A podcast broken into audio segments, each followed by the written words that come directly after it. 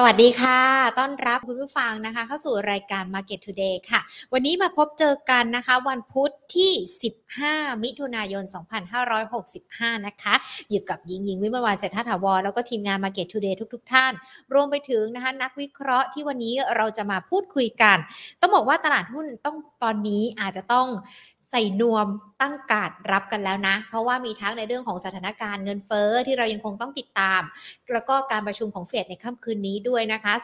0.5 0.75%ทิศทางจะเป็นอย่างไร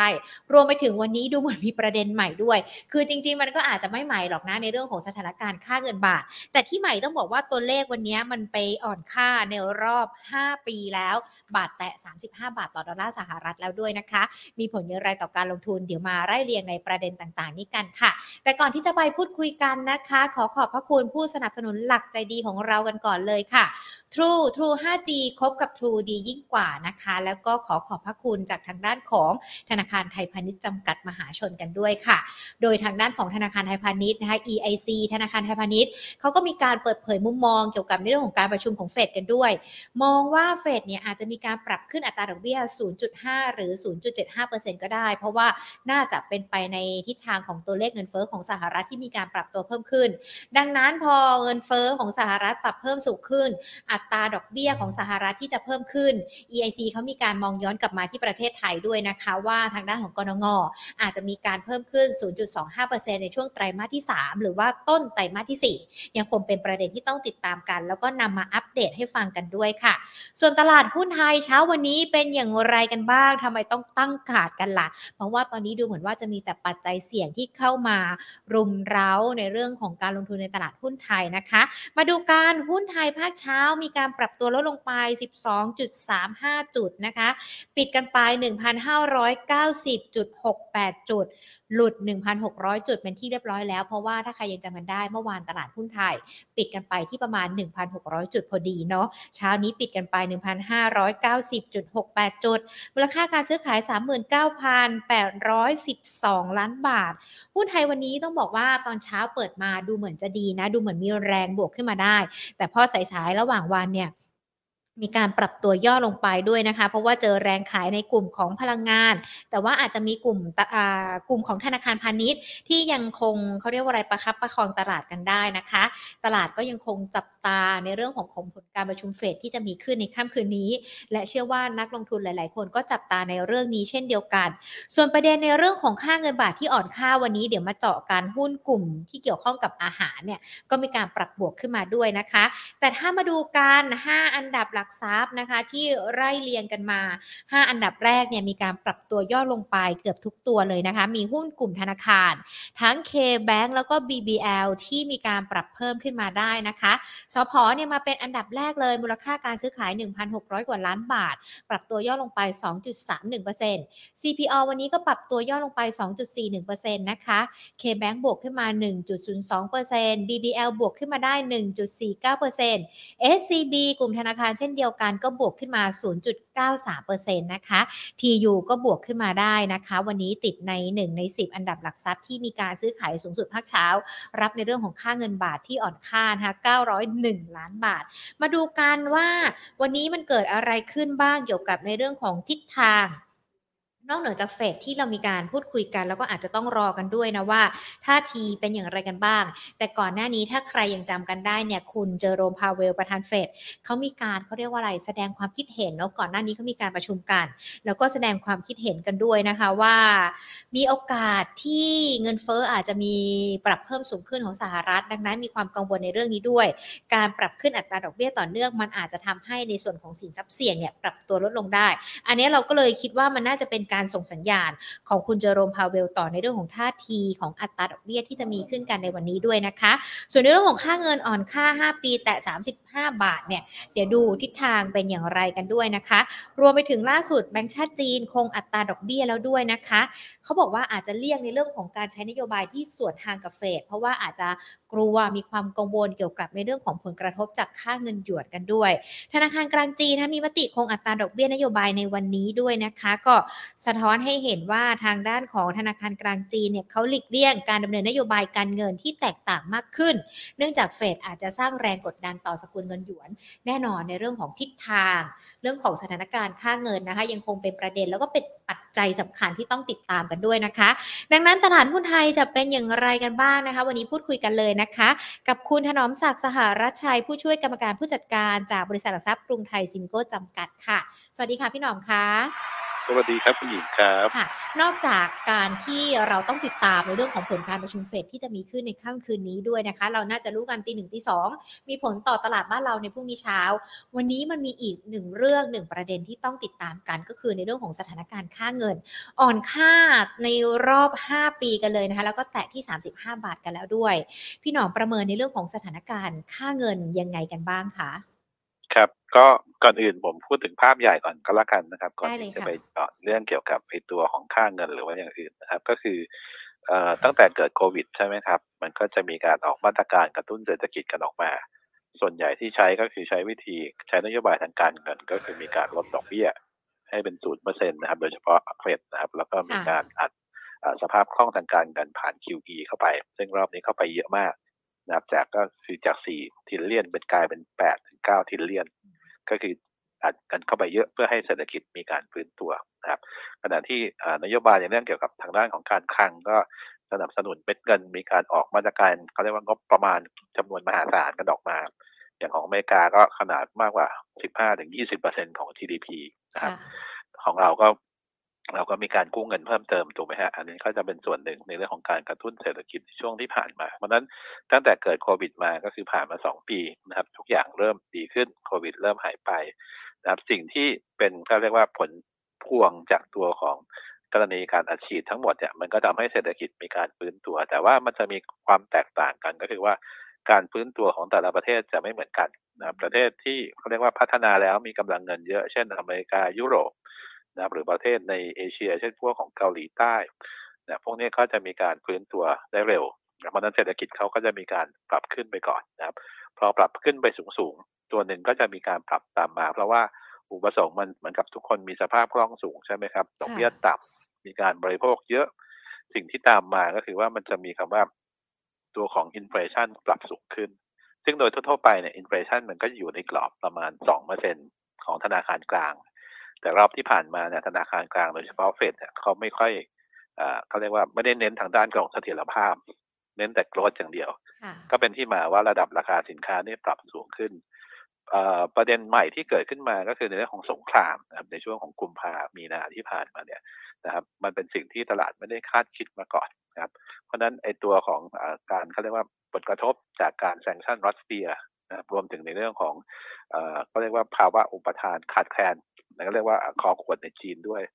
อันนี้ก็จะเป็นตัวผลักดันนะครับที่ทำให้เกิด inflation อีกด้านหนึ่งขึ้นมา inflation จะมีสองด้านนะครับ ด้านหนึ่งก็จะเป็นในเรื่องเกี่ยวกับทางด้านอุปสงค์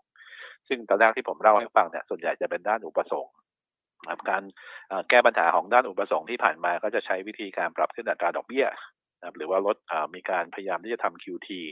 นะครับอันนี้ก็จะเป็นตัวหลักๆ แต่ว่ารอบเนี้ยสิ่งที่มันต่างไปนิดนึงก็คือว่าตัวของเอ่อเงินเฟ้อที่เพิ่มขึ้นอะมันมีฝั่งทางด้านที่เขาเรียกว่าเป็นฝั่งอุปทานด้วย อุปทานเช่น พวกราคาต้นทุนสินค้าทั้งหลายนะครับที่เราที่เราเห็นตอนนี้ก็คือราคาน้ำมันดิบค่ะนะครับที่ปรับสูงขึ้น อันที่สองจะเป็นพวกราคาสินค้าเกษตร เช่นข้าวสาลีนะครับ หรือว่าตัวสินค้าต่างๆ ที่มันเป็นอ่าเขาเรียกว่า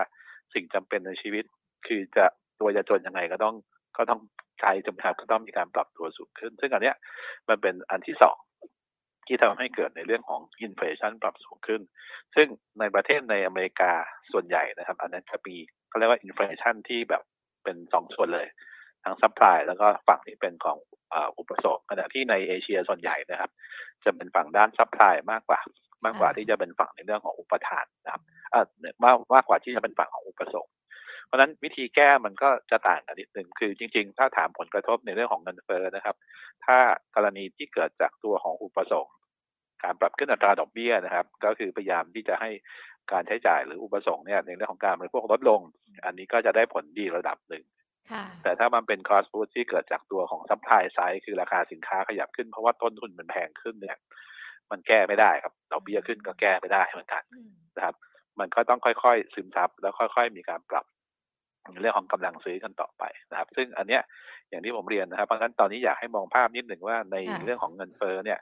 ในเอเชียกับในอเมริกาหรือยุโรปจะต่างจากของเรานะครับของเราจะเป็นทางด้านของฝั่งที่เป็น supply side มากกว่าที่เป็นฝั่งด้านของอุปสงค์ทำไมถึงพูดว่าอย่างนั้น เพราะว่าอย่างอย่างหนึ่งนะครับ เราไม่ได้มีเงินถุงเงินถังที่ใช้งบประมาณเขาเรียก balance sheet เยอะมาก เพราะว่าเราพิมพ์เงินเองไม่ได้ถูกไหมครับ อเมริกาเนี่ยเขาพิมพ์เงินตลอดได้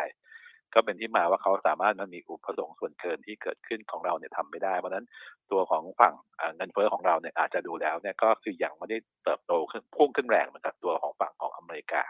อเมริกาจริงๆกรอบเป้าหมายของธนาคารกลางส่วนใหญ่จะอยู่สองเปอร์เซ็นต์ถูกไหมครับแต่รอบนี้จริงๆเนี่ยเขาเห็น inflation โตมาตั้งแต่สี่เปอร์เซ็นต์ห้าเปอร์เซ็นต์จริงๆเนี่ยเขาต้องขึ้นดอกเบี้ยมานานแล้วถูกไหมครับเพราะว่ามันเกินกรอบเป้าหมายปรากฏว่าเฟดช่วงที่ผ่านมาเนี่ย คณะ member ของเขาส่วนใหญ่จะเป็นลักษณะของการเขาเรียกว่า lag ทา lag lag time ก็คือว่าขึ้นช้า จริงๆเนี่ยลักษณะของ character ของเฟดก็จะมีหลายแบบครับ อย่างแรกก็คือเป็น preemptive ก็คือเราเห็นเงินเฟ้อแล้ว ยังไม่ทันถึงสองเปอร์เซ็นก็ขึ้นดอกเบี้ยกันเลยนะเพื่อชะลอเงินเฟ้ออันที่สองก็คือสองเปอร์เซ็นต์เราค่อยขึ้นดอกเบี้ย อันที่สามคือ lag ก็คือว่าขึ้นเห็นตัวเลขขึ้นมาแล้วแหละแต่ยังไม่ปรับ นะครับซึ่งลักษณะของอรอบนี้ก็คือจะเป็นลักษณะของเฟดที่ขึ้นช้านะครับเพราะว่าตัวเงินเฟ้อเราจะเห็นว่าแรงส่งหรือแรงทวีคูณมันมันมานานแล้วแหละแต่ว่าเฟดเองเนี่ยไม่ได้ action ก็เลยเป็นที่มาว่าในรอบนี้เราจะเห็นว่าถ้าเราไปถามเฟดหลาย ๆ คน ทุกคนบอกว่าจะให้ความสำคัญกับเงินเฟ้อมากกว่าในเรื่องความสำคัญด้านเศรษฐกิจอ่าทำไมต้องมีเรื่องเกี่ยวกับเศรษฐกิจนะครับ เพราะว่าถ้าสมมติมันหญิงออกนโยบายทางการเงินเนี่ย ที่ผ่านมาเนี่ยเราใช้วิธีกระตุ้นใช่ไหมครับ ทางการเงินโดยการลดดอกเบี้ยนะครับ แต่ตรงข้ามก็คือว่าวิธีแก้ในตัวเงินเฟ้อเนี่ยเราต้องขึ้นดอกเบี้ยถูกไหมครับเวลาขึ้นดอกเบี้ยเนี่ยเศรษฐกิจก็จะได้รับผลกระทบในเชิงลบ เพราะว่าตัวดอกเบี้ยมันเป็นต้นทุนทางการเงินแล้วก็ทำให้กำลังซื้อของในประเทศมันลดลง มันก็เลยจะทำให้ตัวของเศรษฐกิจมีการชะลอตัวลงเพราะฉะนั้นที่ผ่านมาเนี่ยเคยเน้นในเรื่องของต้องการให้ GDP โต ตอนนี้ไม่เอาละจะเน้นให้อินเฟลชันกลับมาที่สองเปอร์เซ็นให้กลับมาลดลงครับผมคำคำถามว่ากลับมาสองเปอร์เซ็นจากระดับถ้ามันจากสามเปอร์เซ็นสี่เปอร์เซ็นเหมือนก็ง่ายถูกไหมครับค่ะแต่นี่ inflation มันขึ้นไปถึงหกเปอร์เซ็นต์กว่าเจ็ดเปอร์เซ็นต์กว่าแปดเปอร์เซ็นต์กว่านะเพิ่งล่าสุดก็วันศุกร์ที่ออกมาก็ช็อกไปทีหนึ่งนะแปดจุดหกเปอร์เซ็นต์เยี่ยนเยี่ยเพราะนั้นสิ่งสำคัญตอนนี้ก็คือว่าถ้าระดับ อัตราเงินเฟ้อที่สูงขนาดนั้น แล้วเราจะให้กลับมาที่สองเปอร์เซ็นต์เนี่ยทุกคนจะต้องมองอยังไง จะต้องมองว่าเฟดต้องใช้ยาแรงมากถูกไหมครับ ในเรื่องของการปรับให้ตัวของตัวเงินเฟ้อเนี่ยลงมาอยู่ในกรอบสองเปอร์เซ็นต์นั่นคือจุดหลักเลยเริ่มต้นเลยนะครับรอบนี้ที่ทำให้ตลาดหุ้นโลก หรือว่ารวมถึงสินทรัพย์เสี่ยงหลาย ๆ อันเริ่มที่จะมีการถูกขายนะเพราะว่าเขามองแล้วว่าหนึ่งก็คือว่าสถานะของเฟดในช่วงนี้ส่วนใหญ่ ถ้าเราไปถามทุก ๆ คนจะตอบเหมือนกันเลย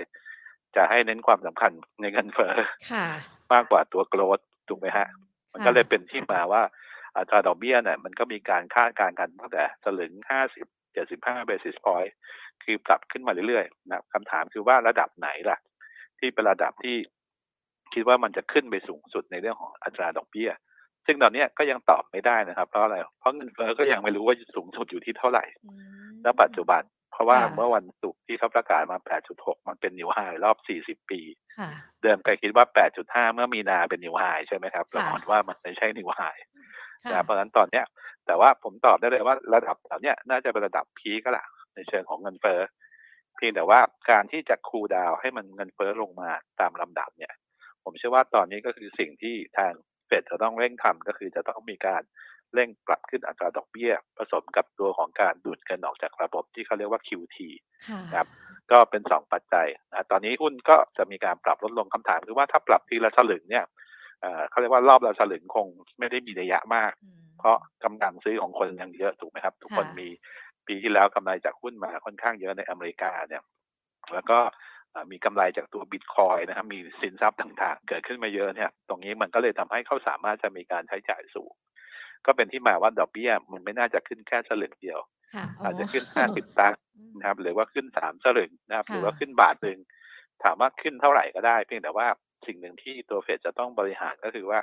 ขึ้นไปแล้วเนี่ย มันจะต้องดูฝั่งไม่ให้เกิดการช็อคเพราะถ้าขึ้นมาแรงๆมันคือต้นทุนทางการเงินใช่ไหมครับค่ะคนที่กู้ก็ต้องมีภาระทางการเงินเพิ่มมากขึ้ช็นอกหนั กเลยอันนี้ใช่แต่นี่คือสิ่งสำคัญที่ที่ตัวของเฟดจะต้องมีการพยายามส่งสัญญาณว่าฉันจะขึ้นดอกเบี้ยนะ เราจะเห็นว่าตอนเนี้ยมีการคิดมาล่วงหน้าก่อนที่เราจะประชุมทุกครั้งเราจะรู้ก่อนเลยว่าเอ๊ะเขาจะขึ้นเท่าไหร่ค่ะใช่ไหมฮะก็จะห้าสิบตังค์อย่างที่ผ่านมาบอกว่าห้าสิบตังค์อยู่บนโต๊ะ แต่พอเราเห็นตัวเลขอินฟลชันวันศุกร์ที่ผ่านมาทุกคนบอกว่าห้าสิบตังค์ไม่พอแล้วต้องเจ็ดสิบห้าสตางค์ก็เป็นที่มาว่าตลาดหุ้นก็เลยมีการ ปรับตัวลดลง เพราะฉะนั้นสิ่งที่อ่าอยากจะเรียนก็คือว่าแนวโน้มจากนี้ไปขาขึ้นของดอกเบี้ยน่ะน่าจะขึ้นตลอด การประชุมที่เหลือก็จะมีการขึ้นตลอดเช่นเดือนนี้ประชุมเดือนหน้าประชุมใช่ไหมครับ เดือนค่ะกันยาประชุม แล้วก็ปลายปีประชุมอีกครั้ง หรือสองครั้งเนี่ย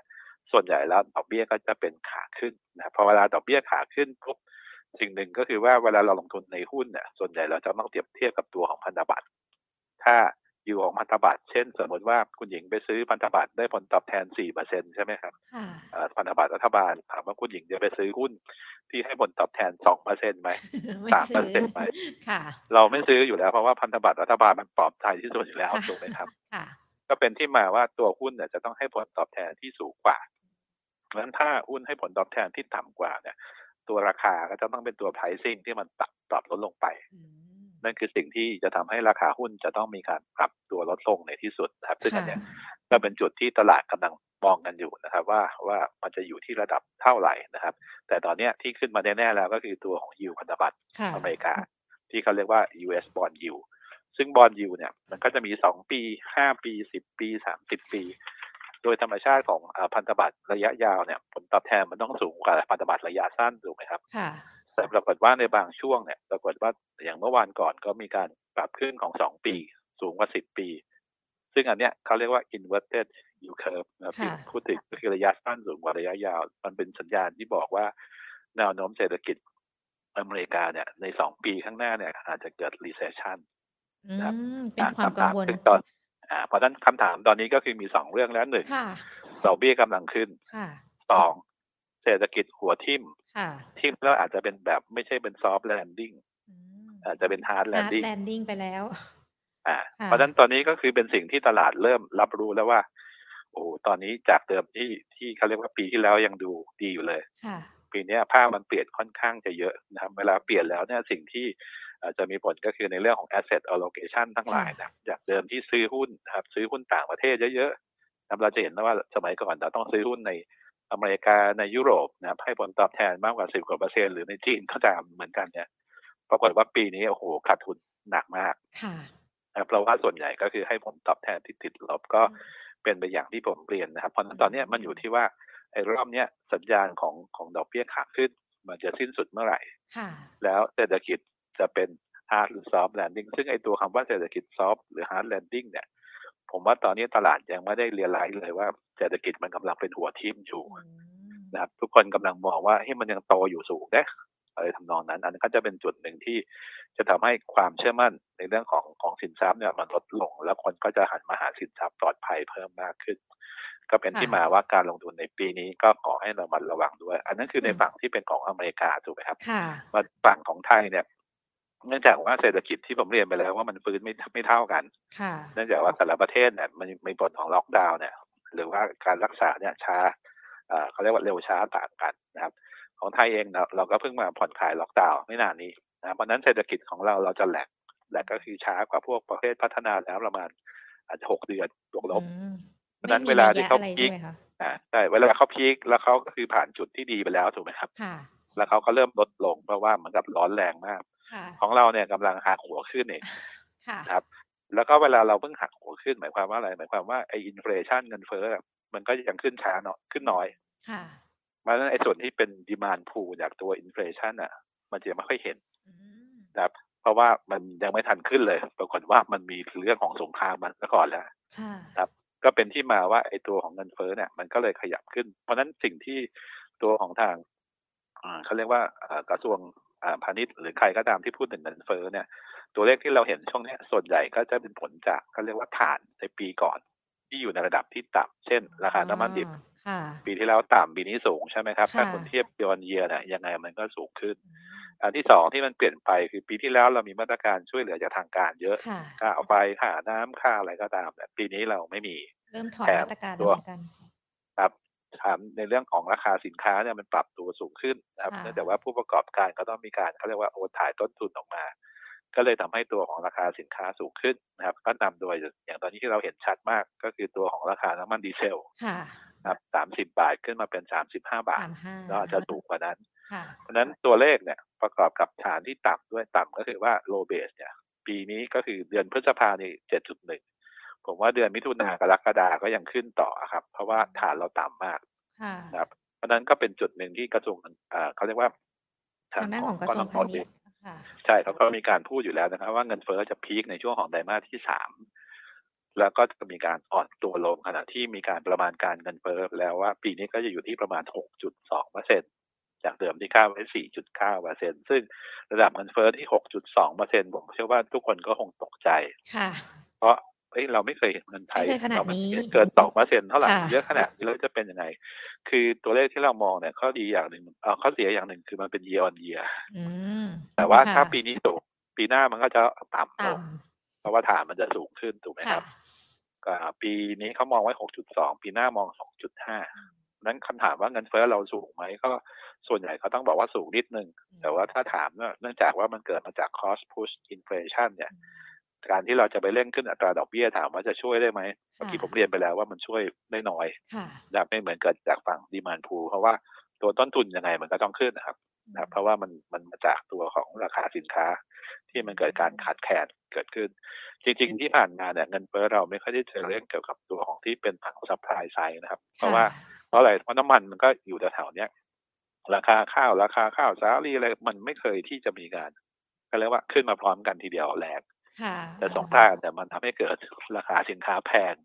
ปรับทุกตัวอย่างเลยแรงพร้อมกัน ใช่ครับ นั่นค่ะคือสิ่งที่มันเพิ่งเกิดขึ้น ผมว่าตั้งแต่วิกฤตปี 2008 เราก็ไม่เคยเห็นอย่างนี้นะค่ะอันนี้ก็จะเป็นครั้งแรกที่เราเจอ inflation ที่มาจากฝั่งทางด้านของ supply หรือฝั่งอุปทานนะครับ ก็เป็นที่มาว่าเอ๊ะเงินเฟ้อขยับสูงขึ้นแล้วเป็นยังไงอย่างผมเรียนไปแล้วนะครับ ว่าเงินเฟ้อเนี่ยก็เสียมันก็คือว่ามันจะทำให้กำลังซื้อในประเทศลดลง นะเพราะอย่างอันง่ายๆ เราคือมีรายได้ประจำตอนนี้เราจ่ายทุกอย่างจ่ายราคาอาหารแพงขึ้นนะครับเพราะฉะนั้นไอ้กำลังซื้อของเราที่จะไปซื้อสินค้า เช่นสินค้าที่เราอยากได้ฟุ่มเฟือยตอนนี้ก็คงไม่ค่อยซื้อแล้วถูกไหมครับค่ะอันที่สองลงทุนใหม่ถ้าสมมติสินค้าขายได้น้อยลงพวกผู้ผลิตผู้ประกอบการเองก็ไม่อยากจะขยายกำลังการผลิตนะครับ เพราะว่าไอ้ของเก่าก็ยังขายไม่ค่อยได้ค่ะนะครับ แล้วก็อันที่สามอย่างต้นทุนทางการเงินก็สูงขึ้นไปด้วยค่ะแต่ว่าข้อดีอย่างหนึ่งก็คือว่า ดอกเบี้ยของไทยเนี่ย คือเราเพิ่มจากจุดห้ามาเป็นจุดเจ็ดห้าเนี่ย มันไม่ได้ดูเยอะนะค่ะแต่ถ้าคนเทียบจากอเมริกาเนี่ยจุดห้ามาเป็นหนึ่งจุดห้าเป็นสามอย่างเงี้ย มันเยอะค่ะถูกไหมครับค่ะเพราะฉะนั้นของเขาเนี่ยถึงแม้เราจะขึ้นอะ เราก็ยังไม่ได้ขึ้นแบบ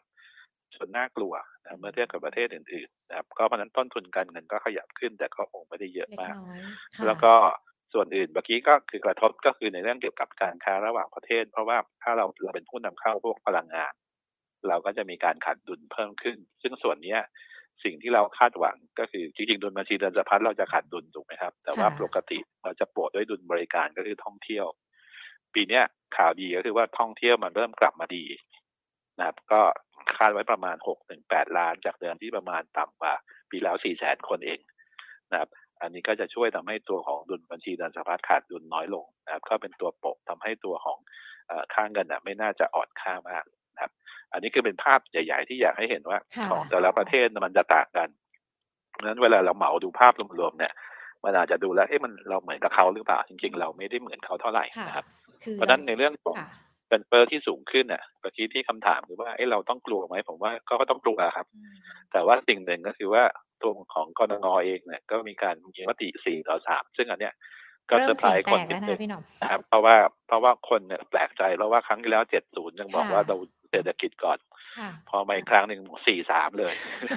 เกือบจะขึ้นอยู่แล้วโดยที่ไม่ได้คาดหมายกันเนี่ยก็คือคอนเซนแซสก็มีคนเอ่อผมว่ามีแค่สี่ถึงห้ารายจากยี่สิบสองรายนะครับที่คิดว่าจะขึ้นดอกเบี้ยเลยอืมนะครับเพราะฉะนั้นถ้าขึ้นดอกเบี้ยมาปุ๊บทุกคนก็อาจจะช็อกนะครับช็อกแต่ว่าอย่างที่เรียนนะครับว่า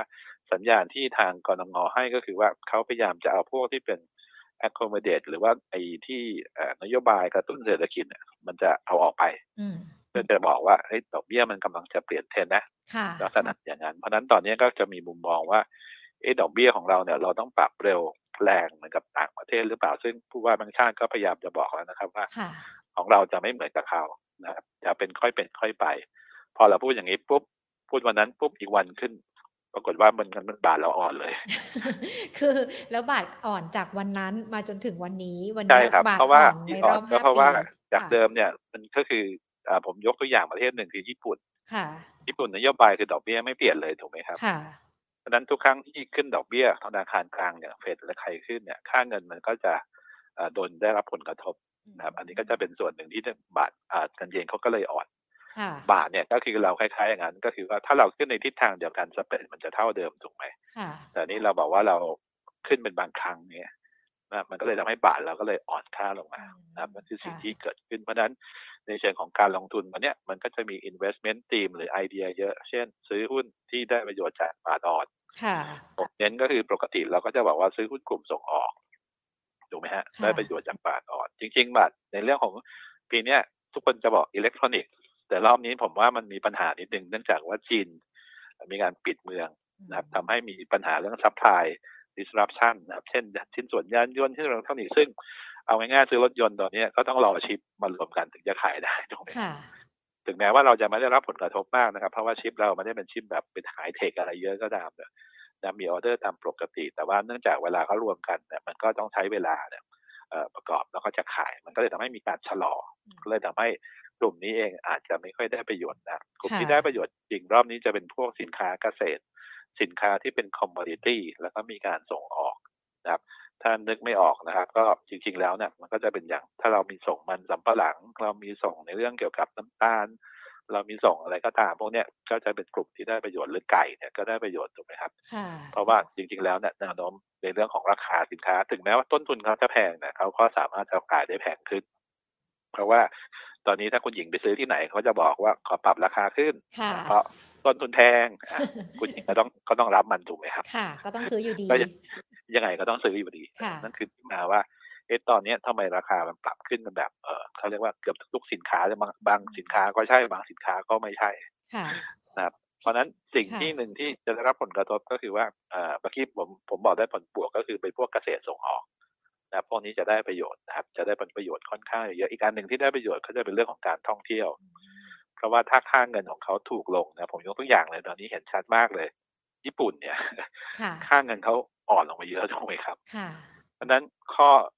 จำกัดอย่างเดียวคือเขาตอนเนี้ยยังไม่เปิดประเทศ แต่ถ้าเปิดเมื่อไหร่เนี่ยผมเชื่อว่าทุกคนก็จะไปญี่ปุ่น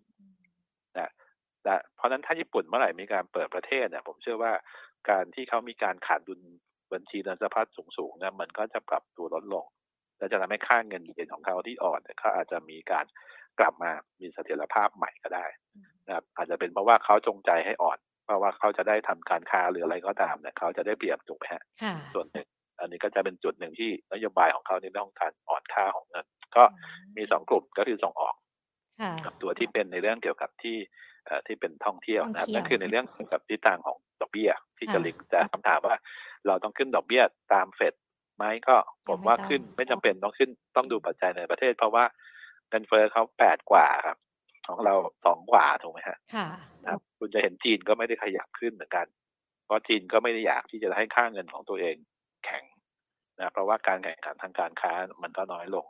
นะเพราะฉะนั้นร้านที่อันหนึ่งที่ที่ผมอยากจะพูดถึงเรื่องค่าเงินบาทเนี่ยคนอาจจะบอกว่าเอ๊ะถ้าเราไม่ขึ้นดอกเบี้ยเนี่ย มันจะทำให้เงินบาทเราอ่อนกว่าปกติ ถ้าเราไปเช็คกันจริงๆเนี่ยเอ่อเขาเรียกว่า NEER หรือ NER เนี่ยก็คือว่าเอ่อจริง ๆ เงินบาทของเราเทียบกับในภูมิภาคเนี่ยเราอ่อนในทิศทางเดียวกันนะอืมคือไม่ใช่ค่ะเราอ่อนคนเดียวนะค่ะทุกคนก็ทุกคนบางคนอ่อนกว่าเราอีกนะครับเพราะฉะนั้นจริงๆไอ้เรื่องของผลกระทบ บาทอ่อนเนี่ยผมว่ามันก็ไม่ได้เยอะมากนะครับ ก็เป็นสาเหตุหนึ่งที่ทำให้ แนวโน้มดอกเบี้ยนี่อาจจะไม่ได้ปรับตัวสูงขึ้นค่ะนะครับแต่แต่พี่หนอมคะแต่อย่างวันนี้เราเห็นแล้วพอค่าเงินบาทที่อ่อนค่าเนี่ยมันมีหุ้นหลากหลายตัวที่เกี่ยวข้องกับกลุ่มเกษตรส่งออกเริ่มมีการปรับตัวเพิ่มขึ้นแล้ว ถ้าถ้าถ้าเรายังไปตามในตัวกลุ่มที่มันปรับเพิ่มขึ้นนี้ ยังอยู่ได้ไหมคะยังสามารถเข้าไปได้ไหมสำหรับในกลุ่มผมอ่อน ผมว่ายังได้นะครับในค่ะแง่ที่ว่าเอาตอบอย่างนี้นะครับว่าต้นทุนน่ะมันแพงขึ้น ขายก็ต้องขายแพงขึ้น ค่ะคำถามว่าถ้าสินค้ามันยังขาดแคลนอยู่ มันก็ยังมีดีมานมากกว่าปกติ อย่างตอนเนี้ยเราได้ยินว่าผู้ประกอบการที่เกี่ยวกับเกษตรบางรายอย่างเช่น ตอนเนี้ยเขาไม่ได้ห่วงเรื่องเขาผลิตไม่ทัน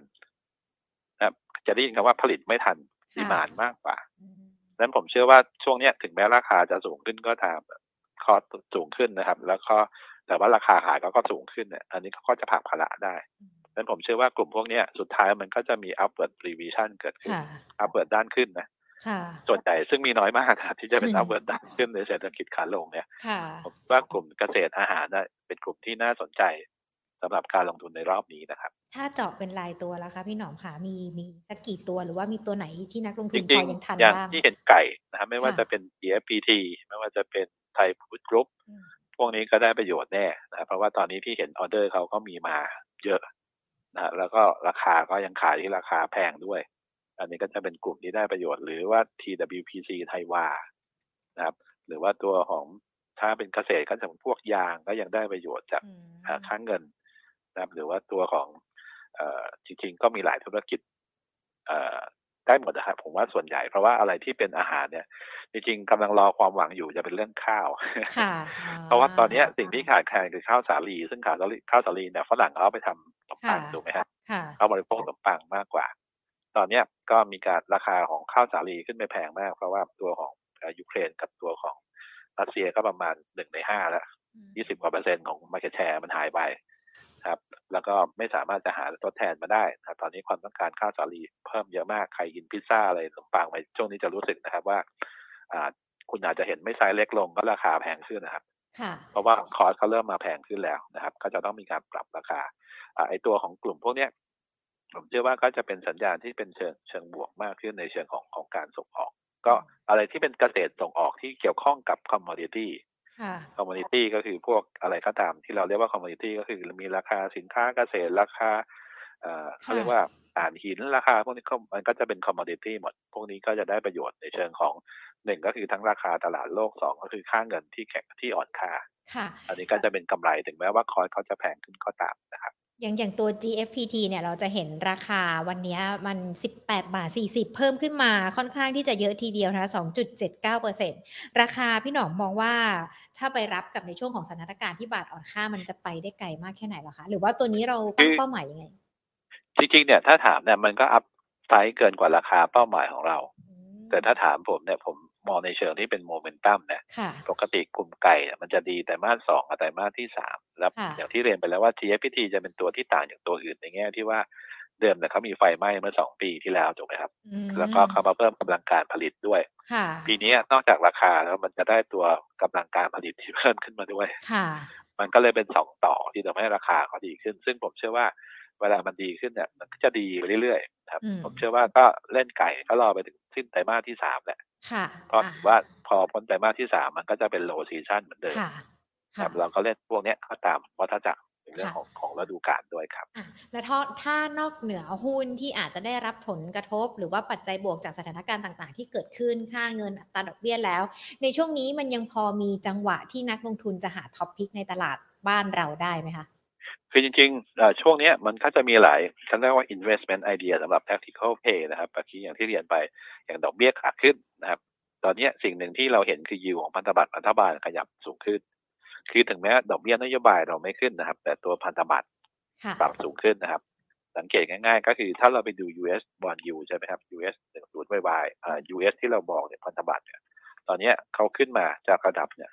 ถ้าถ้าดูณปัจจุบันนะครับเขาอยู่ที่ประมาณ สามจุดสามค่ะจาก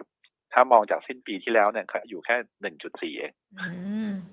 ขึ้นมาเยอะมากคำถามคือว่าเฟดยังไม่ได้ขึ้นดอกเบี้ยเยอะเลยตอนนั้นค่ะแต่ว่ายูพันธบัตรมันขึ้นไปแล้ว เพราะอะไรเพราะว่าทุกคนจะมีการคาดการณ์ล่วงหน้าไปแล้วนะครับว่าเฟดจะขึ้นรอบนี้ทั้งหมดกี่เปอร์เซ็นต์คือเขาไม่มานั่งรอนะครับว่าเออดอกเบี้ยขึ้นทีละครั้งแล้วค่อยขยับขึ้นมาตลาดมาเก็ตเขาจะ price in ไปเลย ว่าทั้งปีเนี่ยจะขึ้นกี่เปอร์เซ็นต์ แล้วก็เป็นที่มาว่าตัวบอลยูก็จะปรับขึ้นในทางเดียวกัน ซึ่งของไทยเนี่ยถ้าพูดถึงในปัจจุบันเนี่ยเราก็ขึ้นมาเหมือนกันค่ะนะครับแต่ว่ายังขึ้นในอัตราที่ต่ำกว่า ความเสี่ยงของมันก็คือว่าเวลายิวพันธบัตรสูงขึ้นคำถามว่ากลุ่มที่ได้ประโยชน์จะเป็นใครก็ต้องตอบว่าเป็นประกันค่ะนะครับเพราะว่าอะไรเพราะประกันเนี่ยเดิมเขาซื้อพันธบัตรรัฐบาลนะครับผลตอบแทนเขาน้อยไงฮะตอนนี้ก็จะสูงขึ้นแหละก็เลยทำให้ประกันชีวิตส่วนใหญ่ก็ได้ประโยชน์ เช่น BLA ทิพย Holding อะไรก็ว่าไป ส่วนอีกการหนึ่งก็จะเป็นกลุ่มธนาคารพาณิชย์ทำไมเป็นธนาคาร เพราะว่าดอกเบี้ยขาขึ้นส่วนต่างดอกเบี้ยมันจะมี gap ใช่ไหมครับทำให้ตัวของ net interest income ของเขาจะปรับสูงขึ้นในระยะสั้น อันนี้ก็จะเป็นจุดที่ทำให้กำไรของกลุ่มธนาคารพาณิชย์ดีขึ้น ก็เป็นที่มาว่าทั้งธนาคารแล้วก็ตัวของประกันรอบนี้เราจะเห็นว่าโอ้โหขึ้นมาขึ้นมาค่อนข้างจะต่อเนื่องเลยทีเดียว โดยเฉพาะกลุ่มธนาคารพาณิชย์เนี่ยสิ่งที่ทุกคนมองในรอบนี้ก็คือว่า มันเป็นหุ้นที่เทรดในระดับที่ต่ำกว่ามูลค่าจากทางบัญชีอยู่แล้ว คือไพ่ประบุกต่ำกว่าหนึ่งเท่าส่วนใหญ่ แล้วก็ตีมลงทุนช่วงเนี้ยเนื่องจากว่าตีมของดอกเบี้ยที่ขาขึ้นเนี่ย คนที่ซื้อเนี่ยเขาจะซื้อหลีกเลี่ยงหุ้นกลุ่มที่เป็น growth stock ถ้าบ้านเราก็จะเป็นพวกเทคโนโลยีอะไรพวกเนี้ยที่เป็นอะไรก็ตามที่โกรธเยอะๆเนี่ยแต่ก่อนเนี่ยขึ้นแรงถูกไหมครับแต่ปีนี้ก็คือดอกเบี้ยขาขึ้นเนี่ย เขาจะหนีพวกกลุ่มที่เป็น growth stock นึกไม่ออกกับ NASDAQ นะครับแต่ขณะเดียวกันเขาจะหันมาพวกที่เป็น value play นะครับถ้านึกไม่ออกก็กลุ่มที่เป็นลักษณะของ old economy ซึ่งโชคดีสำหรับประเทศไทยคือไทยก็เป็น old economy มาก คือคือเราไม่ได้แบบเป็นไฮเทคอะไรเท่าไหร่ถูกไหมเราภายประมุกเราต่ำด้วย มันก็เป็นที่มาว่าทำให้หุ้นไทยเนี่ยยังดูแล้วเอ๊ะทำไมไม่ค่อยได้ลงเท่าไหร่ เพราะของเราเนี่ยเราไม่ค่อยได้มีไฮเทคครับเราไม่เหมือนจีนเกาหลีใต้ญี่ปุ่นไต้หวันเขามีเทคกันเต็มไปหมดเลยบ้านเราไม่มีเทคเลยนะครับ เพราะนั้นถ้าถามเนี่ยซื้อหุ้นไทยก็ถือว่าปลอดภัยกว่า แล้วก็โดยเฉพาะกลุ่มธนาคารเนี่ยเมื่อกี้ที่ผมบอกเนี่ยเวลาขึ้นดอกเบี้ยขาขึ้นเนี่ยบริษัทส่วนใหญ่ก็จะมีการระดมทุนในการเร่งออกหุ้นกู้ตอนนี้เราจะเห็นหุ้นกู้ออกกันมาเต็มเลยเพราะว่าอะไรเพราะว่าต้องล็อกต้นทุนต่ำไปก่อน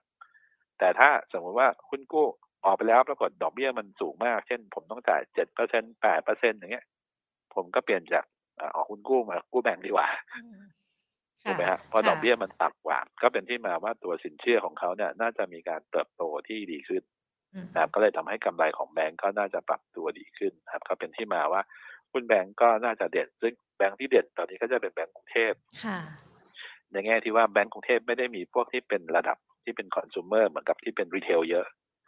ซึ่งตัวของ retail เนี่ย ทุกคนก็จะบอกว่า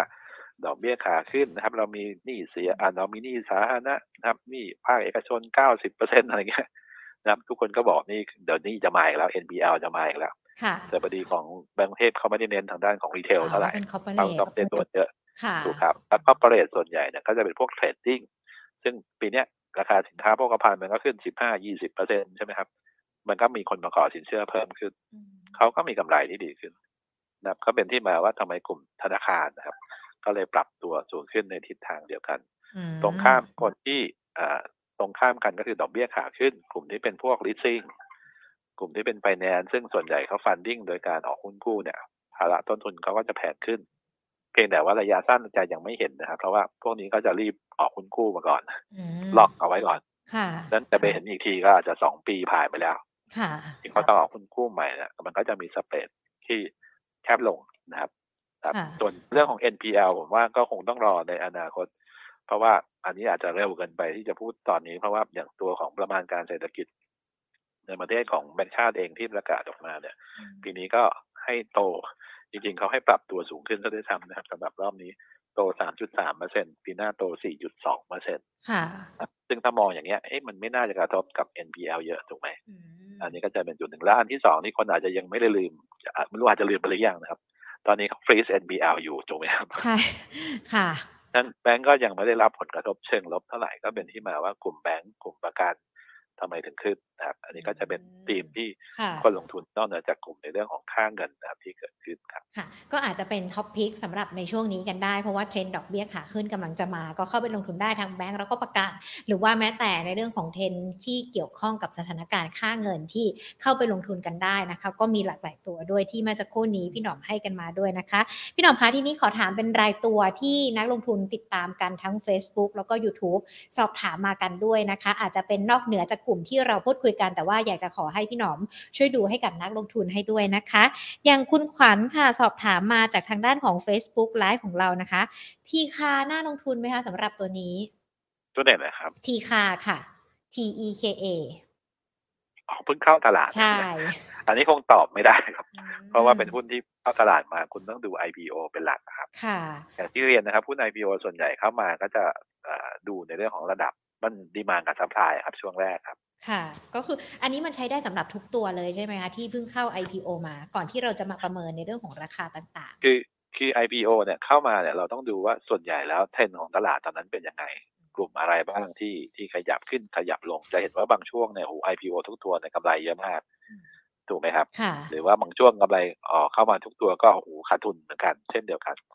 อันนี้ผมว่ามันเป็นลักษณะ character ของหุ้นเราต้องติดตามในเรื่องของของ ของเอ่อรายตัวอย่างนั้นเป็นเป็นตัวพิจารณามากกว่าค่ะเพราะว่าอะไรเพราะว่าหนึ่งไม่มี price movement ให้คุณดูเลยค่ะมันมีแค่ราคาย้อนหลังแล้วก็ความเชื่อมั่นในเรื่องอัตราการเติบโตของกำไร ซึ่งข้อดีของพวกนี้ที่เข้าคือว่าอัตราการเติบโตของกำไรเนี่ยเขาจะค่อนข้างสูงครับ อืมแต่ถ้ามองดูในสภาพแวดล้อมนะวินาทีปัจจุบันหรือว่าสถานการณ์ปัจจุบัน กลุ่มที่เกี่ยวข้องกับอุตสาหกรรม รับเหมาก่อสร้างอสังหาริมทรัพย์ในช่วงนี้ถือว่ามีความน่าสนใจไหมคะ จริงๆเนี่ยถ้ามองในต่างประเทศนะ ผมพูดอ่าเป็นเบื้องต้นก่อนเช่น ที่ผ่านมาต้นทุนการผลิตบ้านเนี่ยเอ่ออุปเขาเรียกว่าวัสดุก่อสร้างต้นมันค่ะแพงขึ้นมา เยอะคำถามคือว่าเวลาถ้าคุณจะไปซื้อนะครับบ้านเหมือนเดิมเนี่ยตอนเนี้ยเขามันก็ต้องขึ้นมาอย่างน้อยสิบถึงยี่สิบเปอร์เซ็นอืมที่ผ่านมา มันก็เลยทำให้บ้านในเมืองนอกเนี่ย โดยเฉพาะบ้านบ้านมือสองขายดีมากค่ะนะครับเพราะว่าราคาเนี่ยมันก็คือยังไม่ได้แพงมาก นะครับก็เป็นที่มาว่าทำไมกลุ่มอสังหาเขาปรับตัวดีขึ้น ส่วนในเรื่องของอสังหาบ้านเราเนี่ยผมว่าแตกต่างนิดนึงเพราะว่าที่ผ่านมาเนี่ยยอดขายมันมีการชะลอตั้งแต่มี LTV ถูกไหมครับค่ะratio ออกมานะครับการเขาป้องกันการ speculate อันนี้ก็เริ่มค่อยๆ ปลดไป แล้วก็เขามาเน้นในเรื่องของบ้านที่ไม่เกินสามล้าน ที่มีมาตรการช่วยเหลืออยู่นะครับเพราะฉะนั้นในเรื่องของ section ของบ้านเองเนี่ยเอ่อเขาเรียกว่า segment ของบ้านเองเนี่ยก็เป็นจุดที่เราต้องประเมินเช่นเดียวกัน แต่ถามว่าในในช่วงที่ผ่านมาผมคิดว่าพวกผู้ประกอบการพัฒนาอสังหาริมทรัพย์บ้านเราข้อดีอย่างคือเขาผ่านวิกฤตมาเยอะค่ะแล้วเขาก็รู้นะครับว่าจุดไหนที่ควรจะต้องขายจุดไหนที่ควรจะต้องชะลอ หรือมีการหันไปหารายได้ที่เป็นค่าเช่าหรืออะไรเพิ่มเติม อันเนี้ยผมเชื่อว่าทำให้ผู้ประกอบอสังหาริมทรัพย์ถ้าคุณไปดูหุ้นนะค่ะ property ส่วนใหญ่เนี่ย dividend จะเยอะมากค่ะนะครับสามสี่เปอร์เซ็นต์อะบางทีส่วนใหญ่แหละเท่าที่ผมเห็นนะแล้วก็เป็นตัวที่เป็นแบรนด์เนมใหญ่ๆเนี่ยพวกนี้ก็จะมีโอกาสที่ยังยังเข้าไปลงทุนได้สำหรับอืมการลงทุนเป็นแลนด์แอนด์เฮาส์ค่ะนะครับ AP อะไรก็ตามนะครับพวกนี้ก็จะเป็นชื่อแบรนด์ที่ยังติดตลาดอยู่ แล้วก็ปัญหาถามว่าจะมีมากไหมมันก็จะมีเป็นช่วงๆ ช่วงที่โควิด ก็อาจจะขายไม่ค่อยได้ถูกไหมครับ ค่ะ แต่ว่าพอเศรษฐกิจเริ่มฟื้นนะครับ จริง ๆ ของเราเนี่ยเริ่มฟื้นนะแต่ของอเมริกาเขาเริ่มลง ก็ถึงบอกว่ามันส่วนทางการเวลาพูดมันอาจจะไม่ค่อยเหมือนกันเท่าไหร่ค่ะนะครับค่ะก็ คิดว่าก็น่าจะมาในทิศทางเดียวกันครับ อืมค่ะอะ เป็นการตอบคำถามแล้วก็อาจจะเป็นการให้ความรู้สำหรับการมองหุ้นที่เพิ่งเข้าตลาดกันด้วยนะคะ รวมไปถึงภาคอุตสาหกรรมที่เกี่ยวข้องกับพวกรับเหมาก่อสร้างกันด้วยนะคะ คุณพีรพงศ์ค่ะจากทางด้านของ YouTube Live นะคะ สอบถามตัวโนวาค่ะโนวาเอ็มพายค่ะ อันนี้ไม่ได้ทำเลยครับโทษค่ะไม่รู้จักเลย อ่าไม่เป็นไรค่ะ เดี๋ยวคุณวีรพงศ์ถ้ามีตัวอื่นมาลองเขียนคอมเมนต์กันมาเนอะเดี๋ยวเผื่อสอบถามตัวอื่นๆส่วนรับเหมาได้เมื่อกี้เนี่ยนิดนึงนะครับค่ะก็คือว่าส่วนใหญ่แล้วเนี่ยถ้ารับเหมาเนี่ยส่วนใหญ่ราคาจะขึ้นช่วงที่มีการประมูลอืมเช่น ประมูลรถไฟฟ้าเนี่ย ทุกคนคิดว่าอ่าคนนั้นจะได้คนนี้จะได้ทุกคนประมูลราคาขึ้นหมดเลยค่ะแต่ถ้าเรามองในเชิงของกำไรเวลาประกาศงบที่ไรเนี่ยหุ้นมันก็จะลงทุกครั้งเหมือนกันค่ะเพราะกำไรมันออกมาไม่ค่อยดีอืมนะครับ นั้นส่วนใหญ่เนี่ยเวลาหุ้นพวกรับเหมาก็ต้องดู แต่ว่าคนมาดูรับเหมาช่วงนี้เยอะเพราะว่าค่ะมันอยู่ในช่วงของปลายของการเขาเรียกว่ารัฐบาลที่อ่าวาระเขาจะจบมีนาค่ะปีหน้านะครับมันอาจจะค่ะมีการแปลงทางการเมืองอืมเขาก็เลยคิดว่าไอโครงการขนาดใหญ่อาจจะมีการเร่งประมูลเพิ่มมากขึ้น ก็เป็นที่มาว่ารับเหมามันก็เลยมีการเขาเรียกว่าช็อตเทอมที่มันแบบอืมตามขยับขึ้นมา แต่ว่าผลผลกำไรส่วนใหญ่ผมดูเขาไม่น่าจะปรับอย่างมีนัยสำคัญนะจริงจริงๆต้องระวังด้วยเพราะว่า เดิมนะถ้าเป็นงานประเภทที่เขาเรียกว่ารับล่วงหน้าไปแล้วแล้วปรับราคาไม่ได้เนี่ยอืผมว่าอาจจะทำให้มาจิ้นเขาแคบลงด้วยซ้ำครับค่ะอาถือว่าเป็นคำแนะนำนะคะ คุณหลิวๆค่ะ สอบถามตัวกราฟค่ะยังน่าลงทุนไหมคะสำหรับตัวนี้ จริงๆเนี่ยกลุ่มโรงไฟฟ้าช่วงเนี้ยมีผลกระทบเชิงลบ เพราะว่าเวลาคุณผลิตไฟฟ้าก็คือค่า FT เนี่ยมันไม่ได้ขยับขึ้นถูกไหมค่ะ แต่ว่าต้นทุนก็คือในเรื่องเกี่ยวกับตัวของอ่าเขาเรียกว่าอ่าโรงไฟฟ้าก็คือน้ำมันถ่านหินเนี่ยโอ้โหขึ้นมาเยอะมาก ก็เป็นที่มาว่าทำไมเราจะเห็นผู้หุ้นผู้ผลิตไฟฟ้าร่วงกันหมดเลยอืมครับใครที่ใช้น้ำมันใครที่ใช้ตัวถ่านหินเนี่ยตอนนี้ก็ก็เรียกว่าราคาร่วงกันหมดครับเขาเป็นหนึ่งในนั้น แต่ว่าข้อดีเขาก็คือว่าเขาจะมีพวกที่เป็น IPP ก็ปรับอะไรบางส่วนได้ อันนี้ก็คงช่วยได้ระดับหนึ่งอันที่สองคือเขามีการกระจายการลงทุนผมว่าตัวนี้ก็จะเป็นตัวช่วยทำให้กำไรเขาแบบ ถึงแม้จะลดลงก็ตาม แต่ผมว่ามันก็สามารถที่จะพลิกฟื้นกลับเข้ามาได้เช่นเดียวกัน แต่ว่า ในภาพรวมตอนเนี้ยถ้าถามให้ซื้อพวกโรงไฟฟ้า ผมก็ยังไม่ได้ซื้ออะไรเท่าไหร่นะครับเพราะอย่างที่ผมเรียนไปแล้วว่าโมเมนตัมของกลุ่มผู้ผลิตไฟฟ้าเนี่ยจะอีกทีเนี่ยผมว่าก็คงรอ FT ประกาศก็น่าจะเป็นช่วงของเดือนเก้าแถวนั้น ที่จะมีการปรับก็อาจจะเป็นเชิงบวกมากขึ้นจากที่มีแต่กระแสข่าวเชิงลบหรือไม่ก็ ถ้าราคาน้ำมันลงเมื่อไหร่นะครับลงไฟฟ้าก็จะมาครับ อืมค่ะอะคุณสืบสกุลนะคะ อยากจะให้พี่หนอมช่วยแนะนำระหว่างหุ้น global กับดูโฮมขายหรือว่าซื้อเก็บดีคะจริงๆเนี่ยทั้งสองตัวเนี่ย ราคาที่ผ่านมามันเคยขึ้นไประดับหนึ่ง ถ้าใครจำได้สมัยนั้นก็คือราคาเหล็กขึ้นแล้วเขาก็มีพวก สต็อกเดิมถูกไหมครับกำไรมาจิ้นก็เยอะขึ้น พอผ่านพ้นช่วงของเออเขาเรียกว่า work from home มามันก็เลยเริ่มชะลอชะลอตัว ราคาหุ้นก็เลยลงมาค่อนข้างจะลึก เพราะว่าคนจะมองว่าไอ้พอหมดในเรื่องเกี่ยวกับตัวของเอ่อ work from home ไปแล้วนะครับรายได้มันจะหายไปหรือเปล่าอะไรหรือเปล่าแต่จริงๆเนี่ยเราก็ยัง ชอบอยู่นะครับเพราะชอบในแง่ที่ว่าในเชิงของกำไร แต่ว่าในเชิงของเมื่อกี้ที่ผมเรียนไปเนี่ยเวลาเดี๋ยวนี้อย่างเช่นถุงมือยางแต่ก่อนขึ้นมาเยอะ คนไม่เอาละต่อให้ขึ้นยังไง ถูกยังไงกำไรดีก็ไม่เอานะครับอันนี้ก็เป็นจุดหนึ่งที่คล้ายๆกันว่าราคาหุ้นตอนนี้คนอาจจะไปหันไปหาอย่างอื่นมากกว่า คือกลุ่มที่เคยได้รับผลกระทบเชิงลบเนี่ยเช่นพวกโรงพยาบาลหรือว่ากลุ่มโรงแรมนะครับพวกเนี้ยเขาจะไปมองพวกนี้มากกว่า ซึ่ง จุดต่างก็คือว่าพวกของพวกนั้นอะกำไรยังไม่มีเลยแต่อย่างดูโฮม global เนี่ยจริงๆเนี่ยกำไรเขาดีถูกไหมครับแต่ว่าราคาเนี่ยปรากฏว่าโดยโมเมนตัมของคนเนี่ยคนไม่ค่อยชอบชอบอย่างอื่นมากกว่า ก็คิดว่าราคาหุ้นเนี่ยในเชิงของระยะในระยะระยะสั้นนะครับน่าจะปรับฐานสักพักหนึ่งแล้วค่อยไปรอซื้อใหม่จริงๆ ทั้งสองตัวเนี่ย ก็ธุรกิจคล้ายๆกันนะครับแล้วก็ระดับราคาที่ลงมาลึกๆ ผมคิดว่าถ้าลงมาอีกนะครับก็เป็นจุดในการซื้ออย่างกระโบตอนนี้ก็ลงมานะครับอยู่ที่สิบเก้าบาทแปดสิบซึ่งถ้ามองในเชิงของราคาเนี่ยอาจจะลงมาได้อีกนะครับ มีแถวประมาณสิบแปดบาท ถึงสิบแปดบาทห้าสิบสำหรับตัวของ global นะครับขณะที่ดูโฮมก็มาในเซนเดียวกันนะก็คือราคาลดลงตอนนี้สัญญาณเทคนิคไม่ค่อยดีเท่าไหร่เพราะว่าหลุดเส้นที่เป็นเส้นเส้นสำคัญแนวรับสำคัญลงมา อาจจะไปดูกันแถวประมาณสิบห้าบาทถึงสิบห้าบาทห้าสิบแต่พื้นฐานยังดูโอเคนะครับ ก็คงเป็นลักษณะค่อยๆ รอจังหวะซื้อครับ ค่ะ คุณมาสอนนะคะ สอบถามตัว UBE นะคะ เป็นหุ้นที่เกี่ยวข้องกับ bioethanol แป้งมันสำปะหลัง ราคาลงด้วยนะคะ น่าสนใจไหมคะ ตอนนี้1บาท97อะค่ะจริงๆ กลุ่มที่เป็นพลังงานหมุนเวียนมันก็น่าสนใจนะครับเพียงแต่ว่าต้องดูว่าราคาที่ขายตอนนี้อย่างเอทานอลก็คือจริงๆ มันอยู่ที่ว่าต้นทุนของเขาเนี่ย เป็นอะไร ถ้าเขาซื้อมา ถ้าเขาผลิตเองเขาก็ได้ประโยชน์ แต่ถ้าเขาซื้อมาเนี่ย ต้นทุนมันก็จะแพงขึ้น พอดีเราไม่ได้ทำหุ้นตัวนี้ไว้ครับดูจากกราฟแล้วก็ราคายังเป็นขาลงนะครับสำหรับตัวของ UBE ครับ ค่ะ คุณพงนิวัฒน์เดี๋ยวหญิงสอบถามให้นะคะ เพราะว่าคำถามของคุณนิวัฒน์นี่น่าจะต้องใช้การอธิบายในทางการทำความเข้าใจด้วยนะคะ ขอข้ามไปที่คุณคมวิทย์กันก่อนนะคะ มองแนวรับเท่าไหร่สำหรับตัว Forth อะคะ ตัว Forth ใช่ไหมครับใช่ค่ะโอเคก็คือ41บาท75จากตอนนี้จริง ๆ ผมว่าเป็นหุ้นที่น่าสนใจนะครับ ในเชิงของระยะยาวเพราะว่า story เขามีอยู่แล้ว ตอนนี้หุ้นก็อยู่ที่แนวรับเลยประมาณ11คนนี้มัน test แถว40บาทจริงๆ41 บาท 50 จะเป็นแนวรับที่น่าสนใจ แต่ถ้าหลุดมามันจะลงมาถึงประมาณ 35 บาท เพราะฉะนั้นช่วงนี้ก็ จับตารอดูนิดนึงที่ผมบอกว่าจับตา เพราะว่าพวกนี้มันมีผลคืนนี้มันมีถุงประชุมเฟดซึ่งตลาดมันอาจจะมีการกระโดดลงกระโดดขึ้นได้เหมือนกันแต่เพราะนั้นถ้าเราไม่ได้เรียบอะไรก็ค่อยๆรอครับไม่ต้องรีบไม่ต้องไม่ต้องไล่ซื้อตอนนี้รอออดตัวแล้วค่อยสะสมซื้อได้ครับค่ะ แนวรับมองยังไงดีคะรับต้าน แนวรับนะครับ ก็ตอนนี้มีอยู่สำคัญเลยอยู่ที่แถวๆประมาณสี่สิบเอ็ดบาทห้าสิบสำหรับตัวของฟอสจริงๆแถวนี้ก็มีจุดหนึ่งคือแถวสี่สิบเอ็ดบาท ก็ไม่ควรจะหลุดครับ ค่ะ ได้ค่ะสำหรับตัวนี้นะคะ คุณน็อตพีคค่ะ Com7ยังน่าสนใจอยู่ไหมคะ แนวรับแนวต้านมองยังไงคะตัวนี้ คือเป็นหุ้นที่ราคาร่วงลงมาเยอะมากในช่วงไตรมาสสองที่ผ่านมาผมดูเนี่ยกำลังดูอยู่ว่ากำลังคิดอยู่เลยว่าเอ๊ะตอนนี้ ICT ร่วงทั้งทั้งหมดเลยนะครับ ไม่ใช่เฉพาะกับเซเว่นเราจะเห็น Advance ก็ลงอะไรก็ลงครับ ส่วนหนึ่งเพราะว่า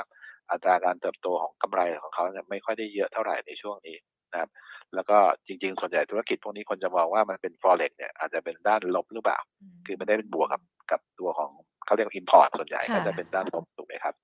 แล้วก็คงต้องรอในเชิงเกี่ยวกับมีโมเมนตัมเรื่องใหม่ ๆ เข้ามา แต่ตอนเนี้ย ICT เนี่ยลงทั้งแผงเลยค่ะก็โดยภาพรวมผมเชื่อว่าหุ้นในเชิงของปัจจัยพื้นฐานนะครับ ราคาหุ้นเริ่มน่าสนใจในการเข้าไปซื้อสะสม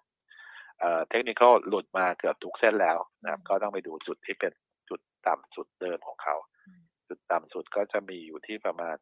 เอ่อสามสิบบาทห้าสิบซึ่งถ้าหลุดสามสิบาทห้าสิบก็จะมีอีกทีหนึ่งก็แถวประมาณเอ่อยี่สิบก็เรียกว่ายี่สิบแปดบาทเลย ช่วงนี้ก็เป็นขาลงอยู่นะครับค่ะปกติเอ่อถ้าอยากซื้อแล้วมันหุ้นเป็นขาลงนะครับ ก็ไม่ต้องเน้นไม่ต้องรีบนะครับค่ะรอจนกระทั่งมันมีสัญญาณ turning turning point ดูยังไง ก็คือว่า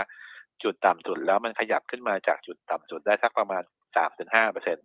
ยอมซื้อแพงดีกว่าอื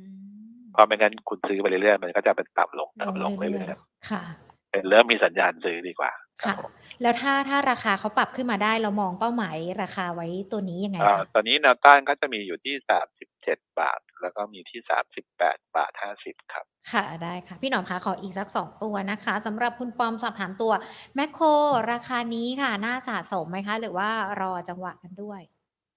จริงๆเนี่ย เดิมเนี่ยก็คงได้ประโยชน์นะครับ เพราะว่าเศรษฐกิจที่เป็นเขาเรียกอะไรเอ่อเติบโตอย่างเรื่อยๆนะครับปีก็น่าสนใจเพียงแต่ว่าแมคโครเองเดิมเนี่ยทุกคนคิดว่าคาดหวังน่าจะได้ประโยชน์เพราะว่าเขามีของขายเยอะถูกไหมครับ ราคาอืมส่วนใหญ่ขึ้น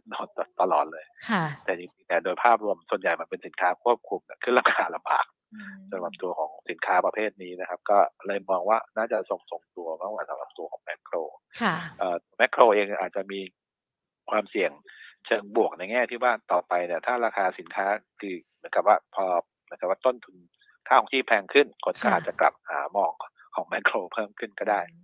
นะครับอ่าแนวรับของเขานะครับ ตอนนี้ก็จริงๆหุ้นเขาเป็นเทรนขาลงอยู่นะครับแนวรับมีสามสิบสามจุดเจ็ดห้าครับอ๋อแล้วก็อีกจุดหนึ่งก็อยู่แถวประมาณ จริงๆก็สามสามจุดเจ็ดห้านี่เป็นจุดต่ำสุดแล้วครับ ค่ะ อ่าได้รู้เลสึกยที่ถามทุกตัวจะเป็นหุ้นที่มีใกล้ๆจะโลโลทั้งนั้นเลยอ่าแสดงว่าหลายๆ คนรอเก็บอยู่ในช่วงจังหวะนี้นะครัคะบจริงๆ ผมแนะนำนิดนึงเวลาลงทุนนะครับ ตัวไหนก็ตามดีไม่ดีเนี่ย ถ้าเป็นหุ้นที่แบบมันผิดผิดจากที่เราคิดเช่น ตัวนั้นเกิดลงมาสิบเปอร์เซ็นต่ำกว่าเนี่ย ผมว่าต้องกลับไปดูดีๆนะครับ เพราะว่า สิ่งหนึ่งก็คือว่าปัจจัยพื้นฐานมันอาจจะเปลี่ยนหรือ timing มันอาจจะลากยาว อาจจะพิจารณาถ้าจะขายก็ให้ดูตั้งแต่จุดนั้นค่ะเพราะว่าคนเราชอบมาขายตอนลบมาห้าสิบเปอร์เซ็นหกสิบเปอร์เซ็นต์ค่ะต่ำนะครับอะครับผมคือการลงเนี่ยมันก็ไม่ใช่จังหวะที่เราจะเข้าไปช้อนตลอดนะคะ ต้องดู timing กันด้วยอย่างที่พี่หนอมแนะนำนะคะเอ่อตัวสุดท้ายนะคะ จากคุณอาร์ตลิเวอร์พูลค่ะ IVL มองยังไงคะตัวนี้ จริง ๆ ระยะสั้นเนี่ยขึ้นมาค่อนข้างจะเยอะนะครับ เหตุผลเนี่ยผมเชื่อว่าเขาคงเป็นในเรื่องเกี่ยวกับตัวของ ตั้งแต่มีการระเบิดของ Freeport ที่อยู่ในในอเมริกาเองก็ตามเนี่ยอาจจะทำให้ต้นทุนในค่ะเรื่องของไอ้ raw mat เขาถูกลงก็ได้ แต่จริง ๆ ส่วนหนึ่งนะครับ ที่ผมให้ระวังคือปิโตรเคมีเนี่ยส่วนใหญ่มันจะเป็นหุ้นที่ผันผวนเชิงบวกอืมในเรื่องเกี่ยวกับวัฏจักรขาขึ้น แต่เมื่อไหร่ก็ตามวัฏจักรขาขึ้นมันเปลี่ยนเป็นวัฏจักรขาลงปิโตรก็จะลงได้ค่อนข้างจะลึก ค่ะ เช่นเดียวกันนะครับก็คิดว่าขึ้นมาเนี่ยผมคงมองในเรื่องของการ profit taking มากกว่า เพราะว่าในเรื่องของ sensitive ตามวัฏจักรเมื่อกี้ที่ผมเรียนเนี่ยผมคิดค่ะ ว่าโอกาสที่ที่จะขึ้นไปแรงๆอีกเยอะๆ มันน่าจะมีโอกาสน้อยมากกว่า ก็มองเป็นจังหวะ profit taking มากกว่าครับค่ะอะ พี่หนอมขามีคุณผู้ชมเนี่ย สอบถามมาไม่ได้สอบถามเป็นรายตัวนะคะ แต่ว่าอยากจะให้พี่หนอมอธิบายกันสักนิดหนึ่งนะคะคำถามจากคุณพงนิวัฒน์นะคะ บอกว่าอยากจะสอบถามพี่หนอมค่ะ หุ้นที่ PE ต่ำกว่าค่าเฉลี่ยของเซตแล้วก็ยังต่ำกว่ากลุ่มที่เขาถืออยู่ด้วยเนี่ยนะคะ ถือว่าเป็นหุ้นที่ยังอยู่ในเกณฑ์ดีอยู่หรือเปล่าคะ หรือว่าจะต้องดูอะไรเพิ่มเติมกันอีกบ้าง เอ่อครับ PE เนี่ยมันก็บอกอยู่แล้วนะครับมันก็คือ price กับตัวของ E ใช่ไหมก็คือ EPS สิ่งที่เราต้องดูว่าไอ้ PE เนี่ยที่ที่มันต่ำลงเนี่ยหนึ่ง PE ต่ำลงเนี่ยเพราะว่า EPS มันสูงขึ้น หรือเปล่า ถ้า EPS สูงขึ้นก็ดีนะเพราะว่ากำไรเติบโตดีขึ้นทำให้ PE ต่ำลง หรือว่า PE ที่มันต่ำลงนะเป็นผลจากตัวของราคาหุ้นมันตก เลยทำให้ PE มันลดลงค่ะซึ่งอันเนี้ยไม่ค่อยได้ดีเท่าไหร่ เพราะฉะนั้นสรุปสุดท้ายคือ ดู P แล้วเนี่ยให้ไปดูตัวของ EPS growth ด้วยนะครับ ว่าเนื้อในของมันแล้วเนี่ยแนวโน้มกำไรปีนี้ปีหน้า หรืออีกปีข้างหน้าเนี่ยมันเป็นขาขึ้นหรือเปล่า ถ้ามันเป็นขาขึ้นแล้ว P มันต่ำด้วย แล้วต่ำกว่าค่าเฉลี่ยด้วย ผมคิดว่าน่าจะอยู่ในเรดาร์ที่จะเข้าไปซื้อ เพราะว่าพวกนี้จะเป็นหุ้นที่สุดท้ายแล้วนะมันก็จะฟื้นมาได้ในที่สุดในเชิงของกำไรนะครับ วิธีการดูก็ดูอย่างนี้ครับ ค่ะได้เลยค่ะ พี่หนอมค่ะวันนี้ขอบพระคุณมาก ๆ เลยนะคะ ตอบคำถามทุกคนที่มาสอบถามกัน แล้วก็มีมุมมองในเรื่องของสถานการณ์ต่าง ๆ ที่เกิดขึ้นด้วยนะคะ แล้วเดี๋ยวโอกาสหน้าเราพูดคุยกันอีกนะคะ ครับ สวัสดีครับสวัสดีค่ะโอ้โห คุณพงนิวัฒน์สอบถามคำถามนี้มานี่ถือว่าเรียกได้ว่าขอบพระคุณสำหรับคำถาม แล้วก็ขอบพระคุณสำหรับคำถามทุกๆ คนเลยนะคะ แต่ว่าคำถามนี้อาจจะทำให้เราเนี่ยเข้าใจมากยิ่งขึ้น ว่านอกเหนือจากการดู PE แล้วมันจะต้องไปดูอะไรเพิ่มเติมกันด้วย ว่าหุ้นตัวนั้นมันดีหรือว่าไม่ดีอย่างไรกันบ้างนะคะ วันนี้เรียกได้ว่า